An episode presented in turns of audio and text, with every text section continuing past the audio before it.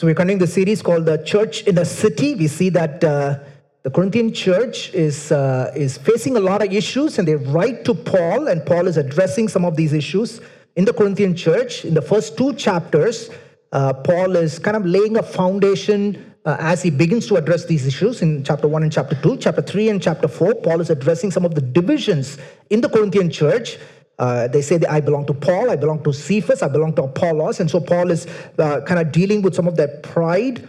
Uh, and even uh, there is division because they are not able to deal with some of the uh, issues within the church. There are people having lawsuits in the church. So he's uh, dealing with some of those aspects. In chapter 6 and chapter 7, he's going to deal with some sexual practices, marriage, and singleness. Now, the Corinthian society is highly sexualized, highly promiscuous. Uh, and uh, historians say there were roughly a thousand prostitutes uh, in that time, which is very common. There is a word they use in the Corinthian city called Corinthianized, right? Which means uh, you uh, a person who is Corinthianized means they are basically involving sexually deviant practices. And because Corinthian, uh, the the city of Corinth is such a central hub for trade and commerce and influence and philosophy, so you had people from all kinds of backgrounds coming there. It was materially prosperous but sexually promiscuous. And we see that some of the some of the practices in the city is now creeping into the church, and that's why Paul addressed one of the issues previously, where a man was sleeping with his father's wife, not his own mother, but his uh, stepmother. And so, even in the church, people are kind of reflecting some of the practices in the in the city itself. So today we're gonna we're gonna talk about how do we glorify God with our body? How do we worship and glorify God with our body? So I'm going to jump into the passage. The first thing we're going to talk about is the cultural view of body and sex. What is, what is the view in culture, in the world? What is the cultural predominant view of our body and sex? Verse 12, right? 1 Corinthians 6 12. This is what they're saying. All things are lawful for me, but not all things are helpful. All things are lawful for me, but I will not be dominated by anything. Food is meant for the stomach, and the stomach for food and God will destroy both one and the other. Now, if you, you notice that there are these phrases in quotes, right? And, and I'm going to introduce a, something here which you find in different places in the, in, the, in the epistle to the Corinthians, which are called Corinthian slogans. These are statements the Corinthians use in the day to day life, especially in the church right? So it's it's uh, mentioned in quotes. So this is not what the bible is saying. This is what the corinthians always say. And paul is actually countering these statements by saying something else. Okay? So we need to really understand uh, this context when it comes to the, the epistle to the corinthians right? So uh, there are three corinthian slogans here. First slogan is all things are lawful for me. And then paul says yes it's true. All things are lawful for you because you are free in christ. You are not under the law. Uh, we are not legalistic right? All things are permissible. You have freedom. All things are lawful. But, Paul says, not all things are helpful. Not all things are beneficial. Right? Not all things are profitable. Not all things are good. Okay? And then, and then there is a, a, same phrase. They say, All things are lawful for me. But Paul says, Yes, but I will not be dominated by anything. I will not let anything master over me. I will not be enslaved by anything. So, yes, we are free in Christ. Yes, we are not under the law. But we need to understand God wants us to walk with wisdom because just because we are free in Christ, not everything is helpful and beneficial. And in fact, there are some things that you can be enslaved to. Right? It, it, it can uh, do with anything, right? The Bible doesn't explicitly talk about food or hobbies or habits or how you spend money or what you watch or uh, how long you sleep. No, the Bible doesn't tell us we are not under any law here. But God calls us to walk in wisdom. And this is what uh, the Corinthians are doing. They are, they, are, they are using their freedom in Christ. And Paul says, You cannot use your freedom in Christ as an excuse for sinful behavior. Christ did not set us free to fall back into sin. That is not why Christ died on the cross. So Paul is saying, Yes, all things are lawful, but not everything is helpful. In fact, some things can be enslaving you right? And then Paul says, yes, you're free in Christ, but does not mean you can engage in behavior that is foolish or that leads to enslavement. So this is kind of the background for the statements, and they're using these statements and their freedom in Christ, and, and the Corinthians are justifying sinful sexual practices. They're saying, because I'm free in Christ, I can do whatever with my body. Okay, that's why Paul uh, brings up another statement, verse 13 and this is their statement food is meant for the stomach, and the stomach for the food.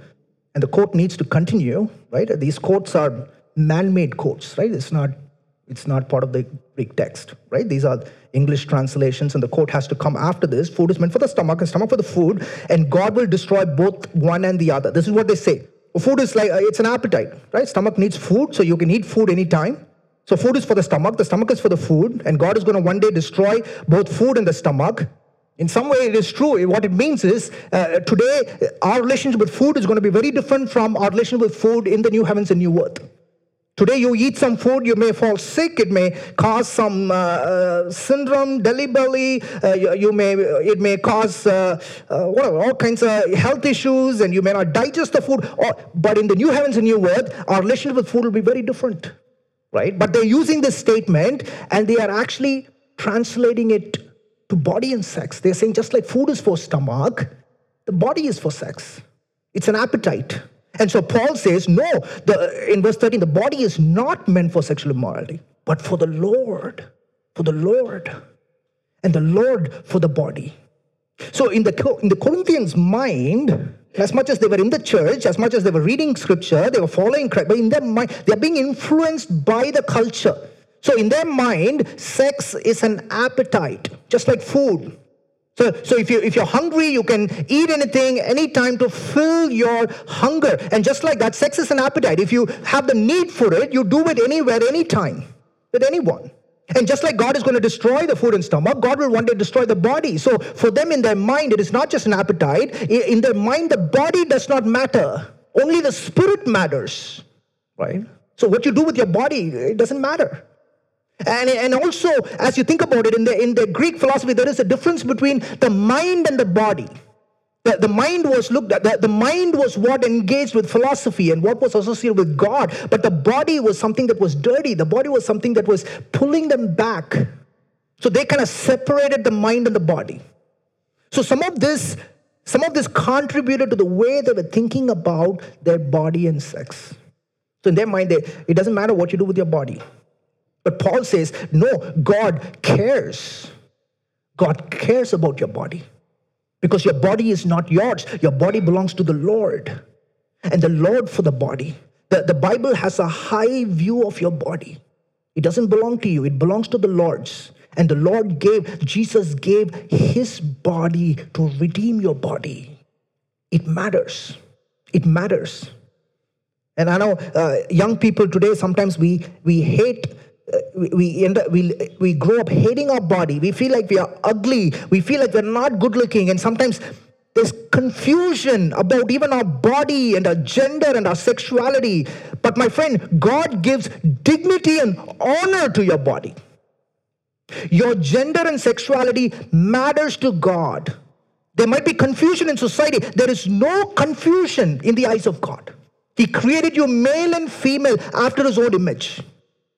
So, my friend, when, you're, when we are confused, we don't listen to culture to clear the confusion. We listen to scripture to clear our confusion. You come to scripture. There is nothing wrong in being confused. culture and the world is confusing all of us. You come back to the Bible. So, sex is not just physical, it is not just an appetite, it is much more than that. Now, this is not just in the Corinthian time. We see this even today. Even today. Right? This is prevalent. Right? And there's a quote from Sadhguru. Sadhguru, if you're not uh, familiar with him, he's a religious philosopher in India, very famous, very prominent, uh, very popular all over the world. This is his quote. He says, Sex in the body is fine, money in the pocket is fine. They only become a problem if it enters your mind. You see the dualism? You see the dualism? It's popular. Sex in the body is fine. Money in your pocket is fine. Oh, the, it, it, it, doesn't matter what you do with your money. It doesn't matter what you do with your body as long as it doesn't influence your mind. My friend, the Bible is completely different. The Bible says it will impact your mind and your whole being. So, in the culture, when you listen to culture, and you, you won't miss this, in the culture, sex is casual. Casual. It's physical. It's an appetite. Help me out here. Netflix and Don't, don't, it's okay. it's okay. I, I also know this. Huh? Don't be nervous. Netflix and? Friends with? Yeah, we know all this. We know all this. Right? We know all this. Living? Yeah, we know all this. It's casual. It's casual. You look at any sitcom, any sitcom. Tell me a sitcom. What are you watching? Florence Florence. What Korean drama are you watching? huh? Any? You tell me any. What is your favorite sitcom, Ankit? What is your? What is How I Met Your Mother? How I Met. How I Met Your Mother. Right? Friends. Right? What are the famous sitcoms? What are some things we are laughing at? What are, what are the other sitcoms? Huh? What is that? Big Bang Theory, right? Sex is, sorry? Off, uh, office. I, I like office. Office, they are moving towards marriage. Sex is casual. It's casual. It's just physical. All over the world. This is what we are inundated with. This is what we are indoctrinated with. It is just physical. In fact, uh, it is seen as an expression of my love. It, is love. You can't control love. You can't control who I love. I can love anyone. I can love any time. I can love any uh, any person, any number of people, any gender. So they are saying this love and sex is an expression of this love. How dare you tell who I can love? Uh, today it has become it has become central to our identity. Our sexual practices define who we are. Uh, it has become central to our happiness. Oh, I'm not happy. Why? Because I'm not engaging in sexual relations. It is central to our happiness. How dare you tell me who I can sleep with? Doesn't God want me to be happy? My friend, the biblical view is completely contrary to the world completely contrary. And sometimes when you present the biblical view, it is seen as intolerant, it is seen as narrow, it is seen as old fashioned, restrictive, and even unloving sometimes. While in the culture, sex is casual, in the church, sex is very crude. It's dirty. We don't talk about it. Hush, hush. Oh, don't, let, don't use the word, right? We're all, we are too spiritual to talk about these things. We don't preach about it. We make it sound dirty. Or if it's sensational, we sneer at it. We joke at it. We go to the other extreme. We go to the other extreme where we, uh, uh, where we even believe, even in the church, we believe in what we call sexual prosperity theology. You remember the purity rings? You remember the purity? Huh? Jonas, Jonas Bros, Jonas Brothers. You remember those things? Right? It is subscribing to a sexual prosperity theology. What that is is uh, people think if I if I'm holy as a single person, if I live in a way that honors my body, then God will give me a great marriage. Then I will marry somebody and I'll have a great marriage, and, the, and my life partner will be so great. No, that is not true.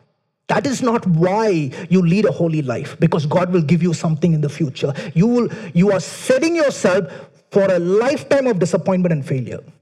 In fact, the person who, Joshua Harris, who actually wrote about it, he wrote a book and was a, was a bestseller, is no longer a Christian.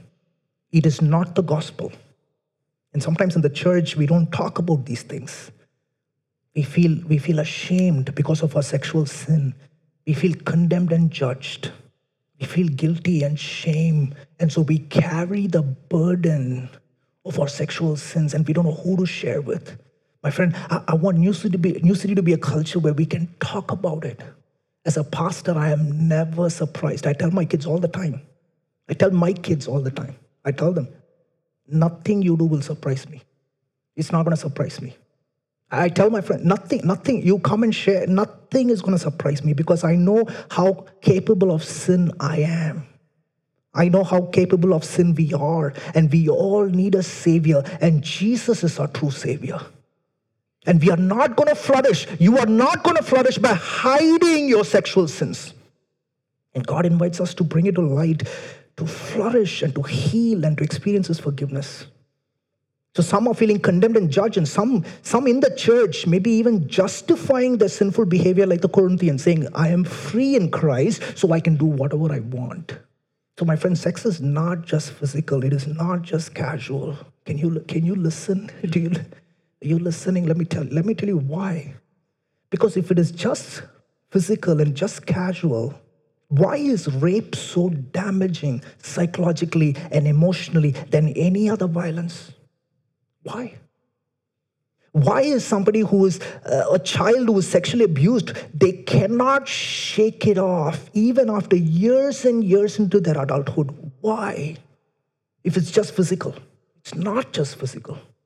Why is adultery the end of a marriage? Why can't you just move on? Why can't you just shake it off? Yeah, people, couples rarely get over adultery. Why? Because it is not just physical, it is not casual. Why are our deepest, oh, our deepest regrets and our deepest hurts and our deepest shame and guilt related to sexual sins? So, my friend, do not believe the lie that the culture throws at you saying it is casual and it is physical and you can do whatever with your body. No, your body does not belong to you, it belongs to the Lord. Let's look at what the Bible has to say.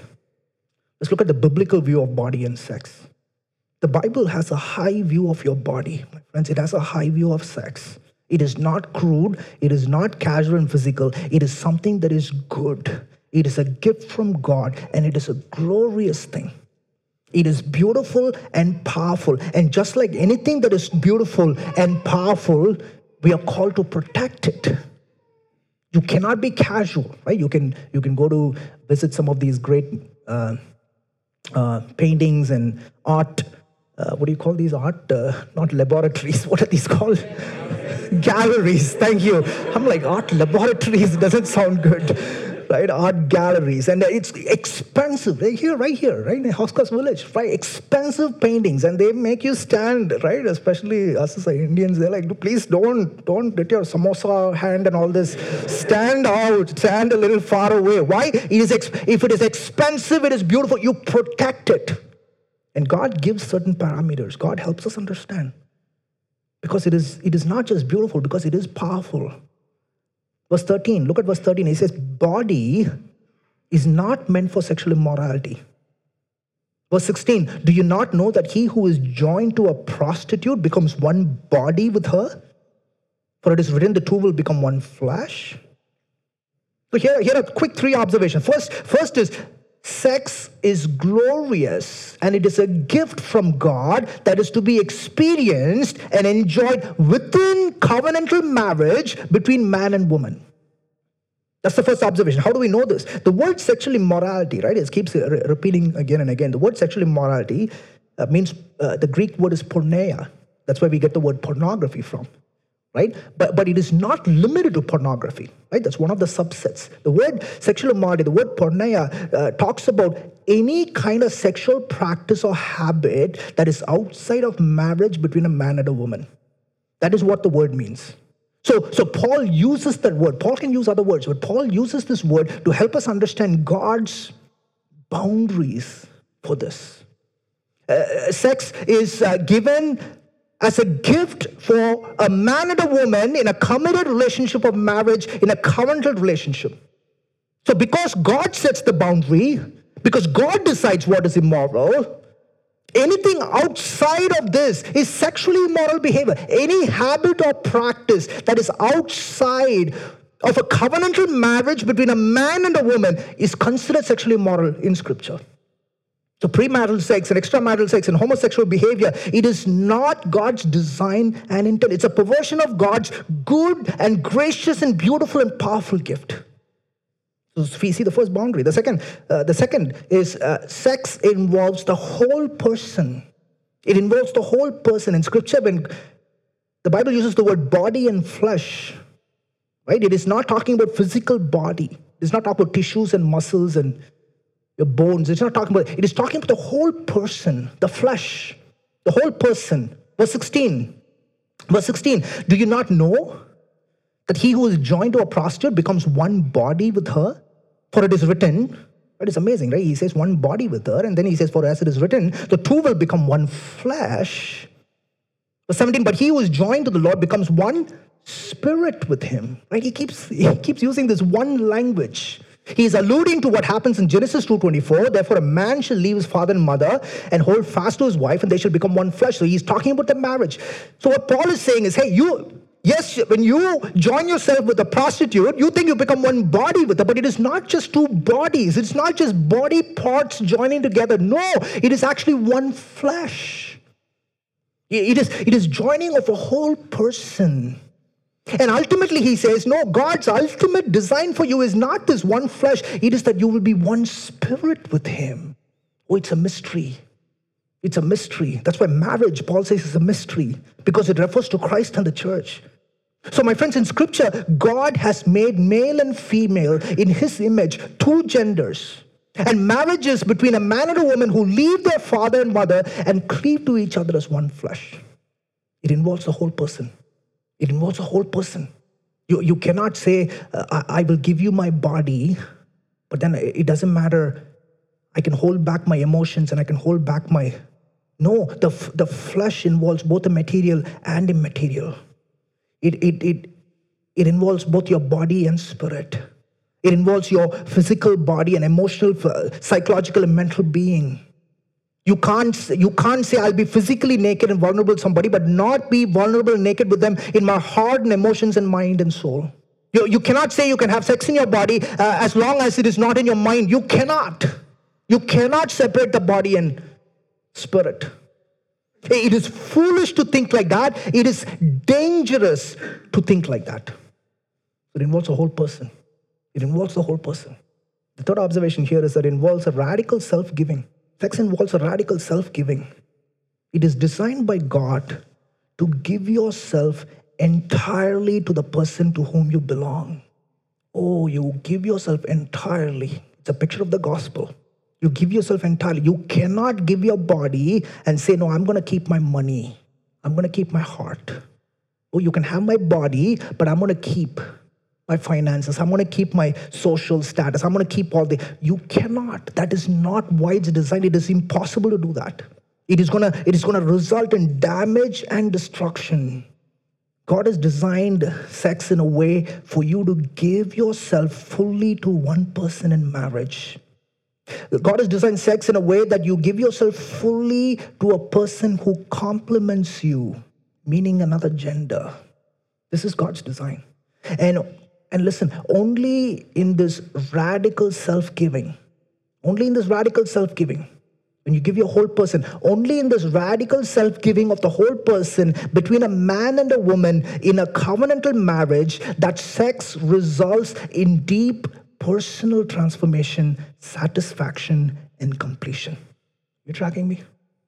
See, this is what culture will tell you. Culture will say, the culture says, the culture will give, will say, give your body, but keep your money.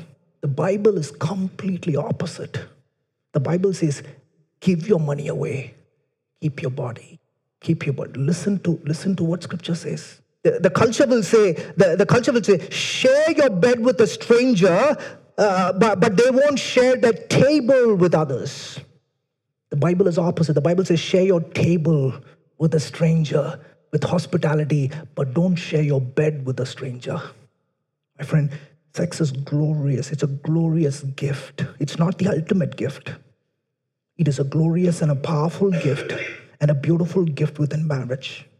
I also want to note some of these things, right? As we think about this, God does not hate homosexuals. As much as the culture thinks God hates them, God does not hate. And if you're struggling with these, decide God does not hate you. It is not the chief sin above all. And I want us to hear this. Because the church sometimes elevates the sin as the sin. No, my friends. In scripture, you see it is listed with any other sin. Verse 9, look at verse 9. It says, Do you not know that the unrighteous will not inherit the kingdom of God? Who are they? Do not be deceived. Neither the sexually immoral, or idolaters, or adulterers, nor men who practice homosexuality, nor thieves, nor the greedy, nor drunkards, nor revilers, nor swindlers inherit the kingdom of God. If you're sitting here and thinking, no, I'm, oh, I'm not sexually immoral, so you're fine. No, my friends, watch out. Do not be deceived. And we talked about this in the previous sermon. Uh, when we make money, sex, and power as central to our treasure, oh, when it begins to define who we are. And these are all people who've made money, sex, and power as central to the treasure. And God says, if you made this your treasure, you cannot inherit this great treasure from God because you've already chosen your treasure. And my friend, today, if you're struggling with any kind of sexual sin, any sexual habit, there is hope in the gospel for you. Oh, there is grace. There is lavish grace and forgiveness for you in Christ. You, don't have to feel condemned and guilty. Jesus died for you. And that's why in verse 11 it says, it gives this list and it says to the people in the church, and such were some of you. Such were some of you. Oh, my friend, your sexual sin and struggle does not stop you from accessing the grace of Christ. Or you come to Jesus and you can repent and receive mercy and forgiveness. But in terms of sexual morality, scripture says don't experiment it, don't flirt with it, don't try to just kind of think you will get out. Don't try and go as close to the line as possible so that you're not crossing. No, do, do not. The, the, the word from scripture, God says, verse 18, flee from sexual immorality, run from it. And he says, every other sin a person commits is outside the body. Kind of tough to understand that. But the sexually immoral person sins against his own body, meaning sexual sin is a sin against your whole person. So, my friends, sexual recklessness seems like freedom, seems like fun, but it leads to, oh, it leads to harm and damage and even death emotionally, psychologically, and sometimes physically. We see the cultural view, we see the biblical view. And lastly, my friend, the gospel is good news for your body. The gospel is good news for your body. Let's see what scripture says, verse 13. Verse 13 the body is not meant for sexual immorality, but for the Lord. And the Lord for the body. My friend, your body is not for sex, your body belongs to the Lord. And the Lord belongs to your body, meaning He gave His body to die on the cross. He shed his blood. He gave all of himself, the whole of his being, to redeem your body. Your body matters to him, it matters to God. Verse 15, it says, Do you not know that your bodies are members of Christ? Your bodies, your whole being, it's a member of the body of Christ. Shall I then take the members of Christ, that is your body, Shall I take the members of Christ and make them members of a prostitute? Never. Never, my friends. How can we who are joined as a member of Christ's body, how can we join our body in a sexually immoral behavior and a practice? How can we who are joined to Christ as members of his body because of what he has done on the cross and because of our faith and the grace we have received, how can we take this body and make it join with another member who is not a member of Christ? This is why scripture assumes you marry people who believe in Jesus. Verse 19, verse 17, but he who is joined to the Lord becomes one spirit with him. Oh, my friend, Paul talks about marriage as a mystery. And he says it is a picture of a relationship between Christ and the church. It is a, it is a mystery. Jesus, it, it, it is a picture of the gospel. Sex, in some way, is, is a faint but a sure foretaste of the all giving Savior and the all giving gospel. It is, it is a foretaste of this mysterious union. We don't know what that it is a foretaste of this mysterious spiritual union with Christ forever. And God has given that beautiful experience to be experienced and enjoyed in marriage between a man and a woman in a committed relationship. How dare we trifle with it? How dare we take it lightly? My friend, your body matters. It matters so much to God it matters so much to God. Verse 19, it says, Do you not know that your body, the body that sometimes we hate, the body sometimes we abuse, the body sometimes we think it's ugly, the body we think we wish we had another body or whatever that is, the body that is confused. Do you, it is so precious. Do you not know that your body is a temple of the Holy Spirit? God has actually placed His Spirit inside this body. That is how much precious it is to Him. You are not your own. You were bought with a price. You were bought with a price. Jesus did not hold back anything. So, my friends, in some way, sex is a is a foretaste. It is a picture of the gospel where you don't hold back anything with the person you love, with the person you belong, because Jesus never held back. He gave all of Himself for our sake.